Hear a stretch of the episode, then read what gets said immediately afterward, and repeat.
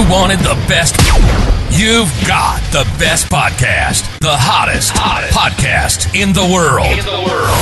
The Chris Voss Show, the preeminent podcast with guests so smart you may experience serious brain bleed. The CEOs, authors, thought leaders, visionaries, and motivators.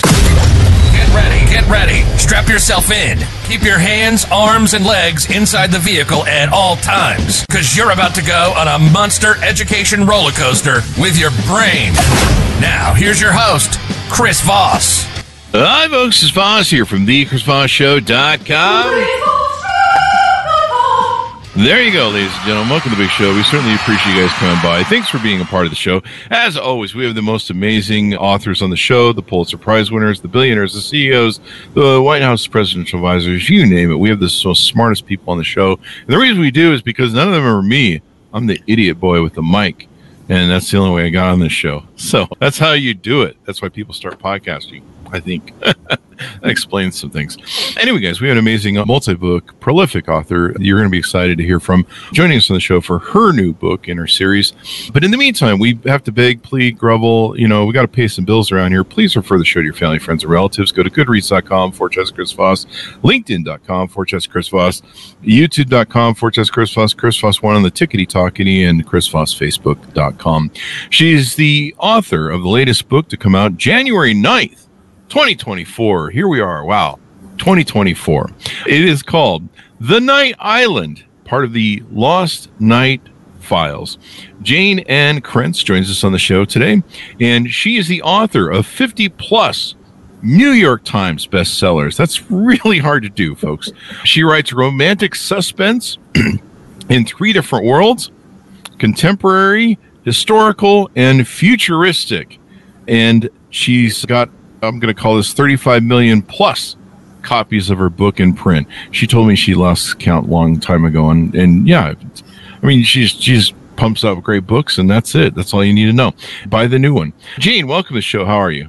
I am great. Thanks so much for having me. I'm excited to be here. This is this is really fun. I this is authors don't get out much, you know, so that's true, and we try to make the show really fun and informative and and make people laugh. So we're glad to have you as well. Congratulations on the new book, and give us a thirty thousand overview of what's in the news. The, the elevator pitch, right? Which there you go. the thing I'm worst at, but the premise I can tell you is that three women walked into a abandoned hotel thinking they were there for a job interview. Mm. And they wake up the next morning in the middle of an earthquake and a fire and they have no memory of what happened to them during the night. That's Fridays around here. Mm, there you go. But they realize they've got psychic powers they did not have before they went into this hotel. Nobody believes them, of course. Mm-hmm. So they decide to get the answers for themselves. And what do they do? They start a podcast. I mean, so what really- else would you do, right? Serious? Wow. All right. There you go. I, I, I, started mine without any psychic powers. I'm jealous now. but now you have them. See, do so I? I think I think the the beauty of the podcast story is that, in a way, it's our modern version of the amateur sleuth. Yeah, it's the who done it. I've always loved that story. Yeah, the Hardy Boys and who are the girls? And I think there was the Hardy Boys. There was the amateur sleuths when in when I was growing up as a kid, and I think there's a girls' version. Is there? Yeah, yeah, they were. Yeah yeah. And there's Miss Marple, and it goes from there. Oh, yeah. It's yeah. yeah. It's, there you go. It's so, the PI story, the private oh. invest. It's it's basically the private investigator story without the license. Ah, there you go. Licenses are expensive anyway. They're rated. Yeah. So this is part two or book two of the series, The Lost Night Files. Tell us what the Lost Night Files series is about.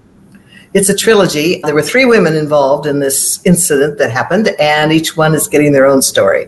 Mm. And in the end, in the end, out, which is what I'm writing now, I'm going to try and pull it all together. This is when all those great ideas you had along the way, you suddenly have to actually make make sense out of. that describes my life. I'm still working on the making sense part. And so, the Lost Night Files are these the same characters through both books? Well, each heroine kind of takes the front for stage the stage um, with her romance and her her individual mystery. Each each story has its own in in-house mystery, so to speak, or a mystery that's solved within the confines of that of that story. and Oh, then wow. there's this overarching story. Yeah, I don't do this at home. It's really it's it's not the smartest way to make a living. I actually, when I realized I was, I got the uh, instructions for your show and all the advice to generate lots of good energy. I'm thinking How much coffee did you have before the show, Jayne? coffee. I finally, I finally sat down and figured the only thing people ever want to know from authors is how to get published, right? Yeah, yeah. And now you don't even need to know that because anybody can publish a book themselves online. However, however, I did come up with a list of yes, six handy dandy tips to surviving as an author. So, so if the show lags, call on me and I'll I'll give you a tip or two. All right, sounds good. We'll we'll we'll use you for that. So, what? Tell us a little bit for those who are not familiar with you. Let's lay a foundation. Let's introduce you to them. Tell us about your past growing up. What led you to want to be a writer? Motivated you get in this into this sphere? And geez, you you're you're all over the place with different genres or or different you know futuristic, past, future. I think you're multidimensional. I guess in that sense. Are you working on that too? Tell us uh, all about that. How you got down this road. Well, I think I just blundered my way into it, that, which is the way most authors kind of get there. Basically, I start. I was always a reader, and I think a lot of authors will tell you that that they they were heavy library users back in the day. But I think there comes a point at which you want to tell the story, whatever the story is that attracts you.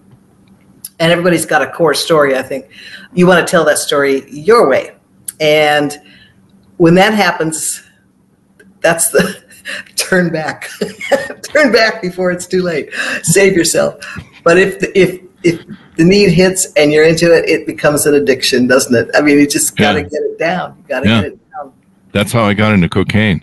So there you go. So you stumbled into it. When did you know you were you were good at it? And it was you know because some people try and be writers like me and they suck at it, but people still buy the books. But how did you know that you were good at it? This is your thing. You found your was it was there any you know some people will put out a few books and nothing hits and they sometimes have to find the right character or formation or the right vehicle. Did you go through any of that? Yeah i think everybody does it's even whether you're going through indie publishing or new york publishing it, there's a lot of rejection involved in one in one format or another and most people if they can quit they do Yeah. And then there's editing. That's a whole new level of rejection.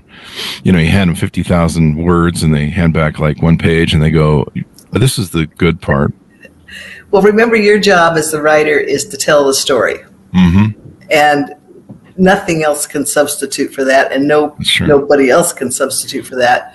So, telling the story is my main goal, and when I'm happy with it, I think I think we write for ourselves first. Is that Mhm. how it is for you? I, I mean, I, I don't care about anyone else. I gave up a long time ago worried about it. I'm like, I, that's kind of where I came to at the eve of the publish of my book. I, I sat down. I went, you know what? I don't give. I'm just not even going to care if anybody likes this book or not. I wrote my story. It's on paper. I don't have to tell the stories anymore. It, you know, people are like, "Hey, what was the story of your life?" I can go, go read this stupid book Yeah. and I don't have to deal with it anymore. And I'm just like, I don't care. It's and the great thing about a book is it's it's there for all eternity or however long Amazon stays in business. It is now, that's for sure.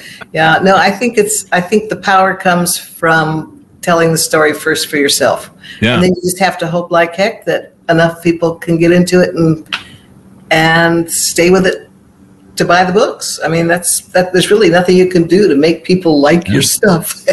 And people, well, you can hold a gun to their head too. That works, but don't do that, people. That's just a joke. it's, Um, it's a small way to build an audience. A slow way to very- build an audience. Very slow way to build an audience, and you have to dodge the police too. But uh, no, I mean, uh, like we always say on the show, stories are the owner's manual to life, and whether it's fiction, nonfiction, TV, movies, books, the story is the ways we learn, you know, and we educate ourselves, and we learn to look at things.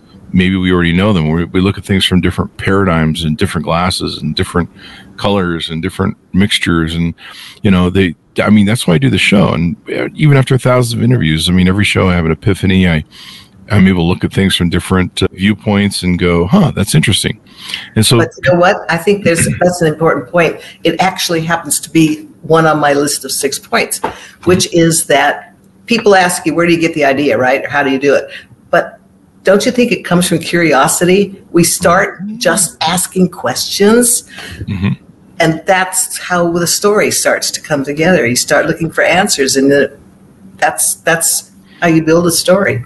There you go. You know, I'm working on my second book right now, and I've been really stuck. Partially, there's like different ways I want to go, and I'm I'm writing nonfiction, so I actually have to. I it's I, I should just go do fiction because fiction seems like I don't know that it would be easier, but at least I can just make up crap. You know, with nonfiction, I have to actually live in reality and you know facts and crap. But I recently was stuck, and I and so I sat down uh, and I thought, you know what? I'm just going to start asking questions of what I would ask the, the executives and business people that I want to talk to about this or that I want to jog my. And so I, I kind of wrote down all these questions and it really helped open up a dam that was blocking me. So you're right. Those you know questions are really important. Yeah. Mm-hmm. I, I that's I'm firmly convinced that's where the that's where the that's where the energy comes from. Yeah, and then I haven't written since I wrote the questions out. so we'll see how, we'll see how that turns out.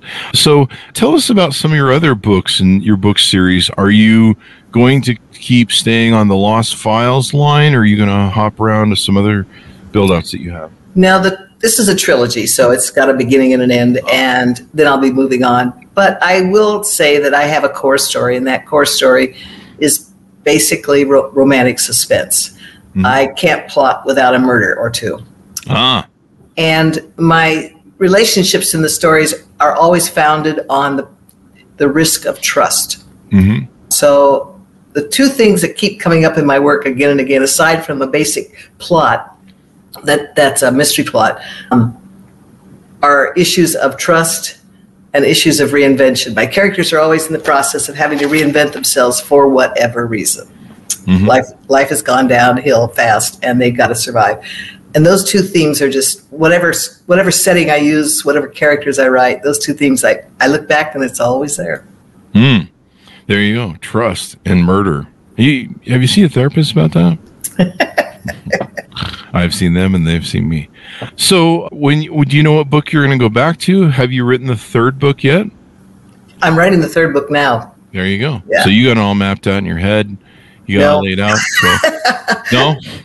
I don't write that way. I wish I did, but you know what? I don't get my best ideas until I'm actually writing. I've tried. Yeah. I've tr- tried to outline up front. I've tried my best to do a co- complete synopsis. Mm-hmm. Then I start writing the book is that is that? Did you find the same thing in nonfiction?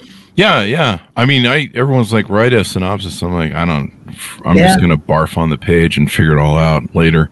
Yeah. That's what I did. What was funny was I had a book accountability group, and everyone tried to edit and you know make sure all the commas were in the right places they went, and I just spewed it all. I just let it all hang out for, and that worked. And and I think that to me, I know I hate people that can do that. I don't know about you, but I look down on them and discuss. I don't. I'm just kidding. But you know, it, doing it your way, where you you know there's you you can you can you can work with the flow, and it can build the story. I'm stuck on ergonomic, but it can build a story in the flow of things, and and and you can go. We do the same thing with the show. We don't really have like people will say, "Can you sense the questions?" like we don't really work that way. We kind of see, okay, what's the what's we try and build the questions out to the flow of the show, and uh, so I, I don't know. Does that sound accurate? Yeah. No, I think. I think different people work different ways. I have author friends who absolutely can outline and stick to that outline right to the very yeah. end. I I think that would be very handy, handy talent to have, wouldn't it? Because then you don't have to sweat every day when you get up about what you're going to write that day. There's a lot of anxiety in my approach. So those guys are just missing all the fun yeah.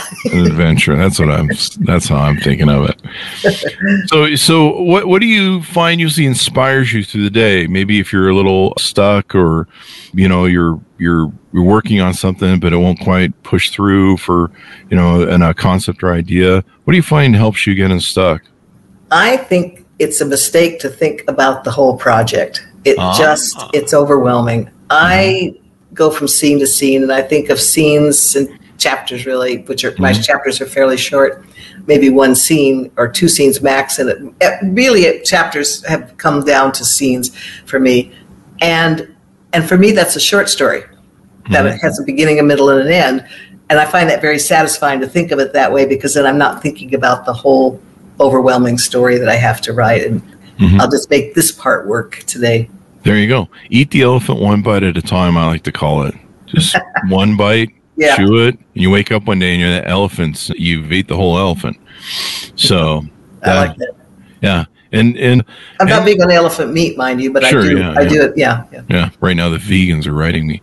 The uh, but no, I, I love that analogy. I, any anytime whether it's business writing or anything I I do, you know, it, I'll get overwhelmed. I'm I don't know if it's a depression thing or for whatever, but I'll get that overwhelming thing. You're just like, oh my god, this thing, thing.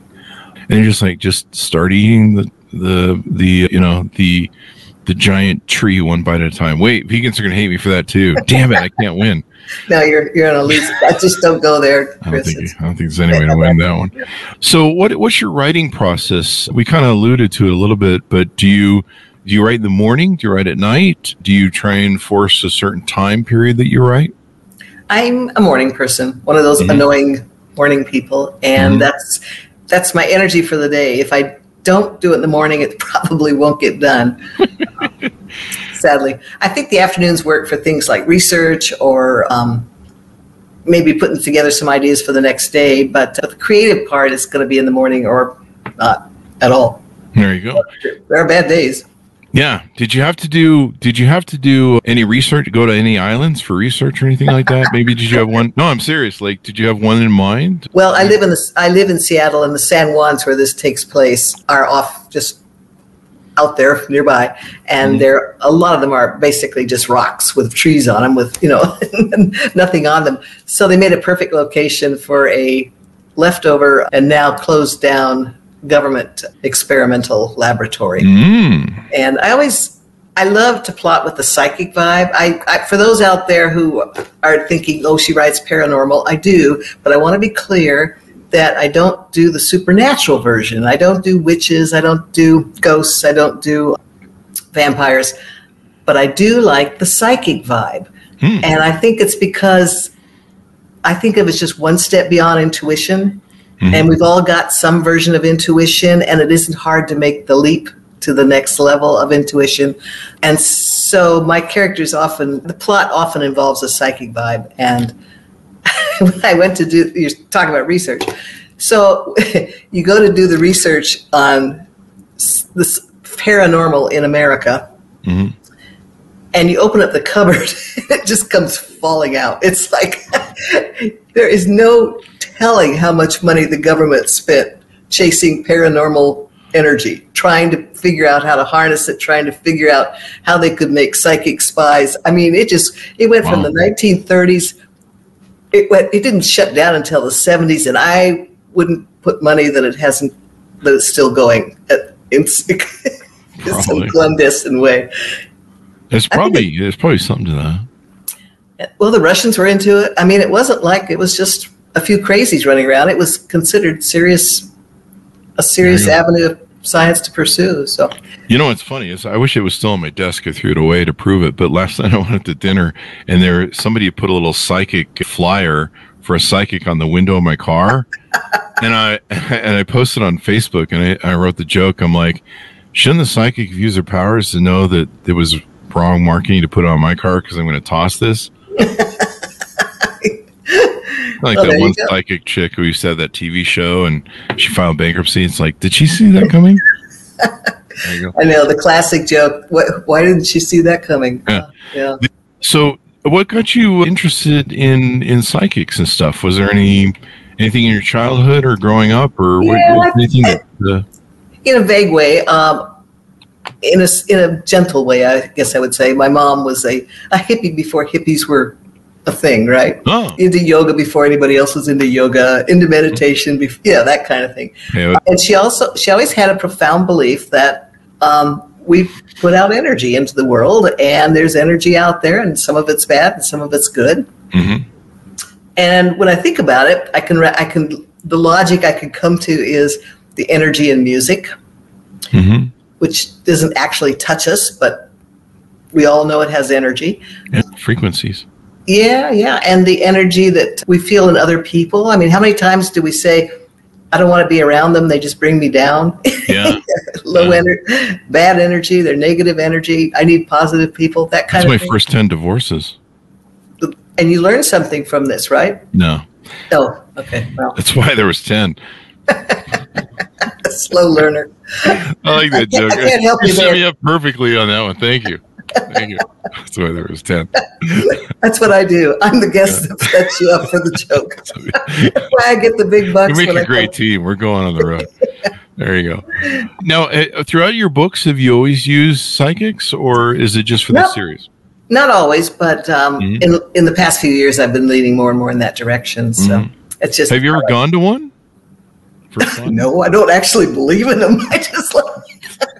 it's fiction, Chris. It's fiction. Well, I don't know. I mean, I mean, you know, you're you're kind of hijacking their industry. Maybe should uh, I don't know. respectfully, I do it respectfully. There you go. There you go. But maybe you should just go to one for fun. Maybe you should go to one and say, "Hey, I bet you can't guess the plot of my next book." and it turns out they got five of my books in the back room, and they know exactly what I write. Wild, huh?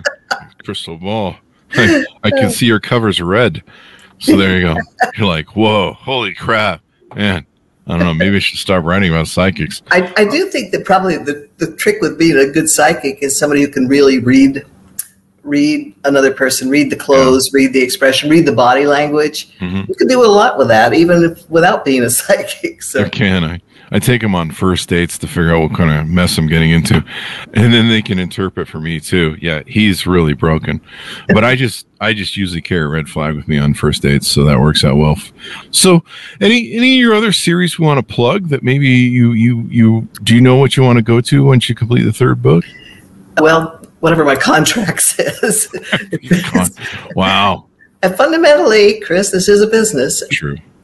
Yeah, I I have three names that I currently write under, and that was tip number six uh, on my list, which is don't do it. Do not use pen names. This is I go back, save yourself. This is bad, bad, bad. I wound up with several pen names, and I I use them because now I can use them to to delineate which worlds I'm writing in, the futuristic world or the historical world or the contemporary world. Mhm. But in this day and age, you just cannot build three brands like that. You need to you need to consolidate. And for an author, that means don't disrupt the flow with lots of different names. Yeah. I, I, I can't tell you how many new authors want to do that. So I can they can write one thing under one name and one thing under another name. But I, I my advice is don't go there. There you go. I, I've we had one author on who's really prolific, like yourself, and she had written a lot of romance novels under one name, and then she got bored with it or something, and she's like, I want to write historical fiction, and you know, but without the sex on the beach every five pages sort of thing, and romance novels. And so she she did that, and she had to use she used a different name, and I guess eventually her whole fan base figured it out, and now it's a conundrum. So Yeah, what would have happened if she just stuck with the name? You're going to lose some fans while you pick up a new audience. I think they love her. They just they just figured out that oh she's over here now. We'll buy her books and Yeah. but now she has to walk around being two people. But you know for me that's that's, why, yeah. The thing, the thing that really holds an audience, it pulls an audience and holds an audience is the voice. Ah, and A lot of readers will follow that voice anywhere. They just like the storytelling voice. And the nearest way I can explain it is think about audio. mhm. And if you know if you're if you know people who read audio all the time, they'll tell you the narrator makes or breaks the story. yeah, it does. It does. and that's how it and when you're writing that's your voice and it makes or breaks your story or your career You've given me epiphany that that that's why people do that. They love people love great storytellers, and they love the voice that's in the story. I always thought that was kind of I never gave it much thought, and when I was writing my book, I I had someone who had my voice and knew me very well, who wrote for who was did the editing. And I had a few friends that were professional editors, and they're like, "Hey, we yeah, we want to edit the book, Chris. You know, we know you were friends on Facebook, blah blah blah." And so I'm like, well, here's a page. Here, have fun with it and show me what you can do. I guess I don't really understand this whole voice thing. And boy, they wrote it, and it sounded like number one, it was in a female voice. It did not sound like any of me and my stories I wrote in the book, and that's when it really hit me like a ton of bricks. I'm like, Yeah, wow, I that think- I voice think is of- important. I think of it like a, I think of it like an accent. You don't really hear Uh-huh. it yourself, but everybody else does. And then when you saw it changed, you recognized it. So that was a that was actually a good learning experience. Hmm. A lot of authors never make that connection. They just think they're doing it all wrong. There you go. It's like when I was. It's like when I was young for the first half of my life, uh, where I didn't know I was stupid, but everybody else knew. Live and learn. I, I haven't. So there you go. So what do you hope people come away from the book, Gene? And what do you hope readers come away from with? A good story with a solid romantic relationship and a solid plot. The definition of romantic suspense for me is that you can't lift out one element and not and have a story left. You can't take out the romance and still have a coherent story and you can't take out the mystery and have a coherent story. And that's what separates it from mysteries or suspense with a romantic element in the background mm. and you could you know you could lift it out and you wouldn't it wouldn't bar it, you know mess up the story and it's what separates romance that has a slight mystery going on in the background where Ah, it really is its own genre romantic suspense i've been addicted to it since nancy drew and that's what i write is that what is that what got you interested in, in the field? Was Nancy Drew? probably yeah There you go. There you go. There you go. Awesome. Romance and murder. Once again, sounds like my first 10 marriages. So there you go. Give us your dot com, Jayne. Where can people you find find you on the interwebs? jayne ann krentz at dot com There you go.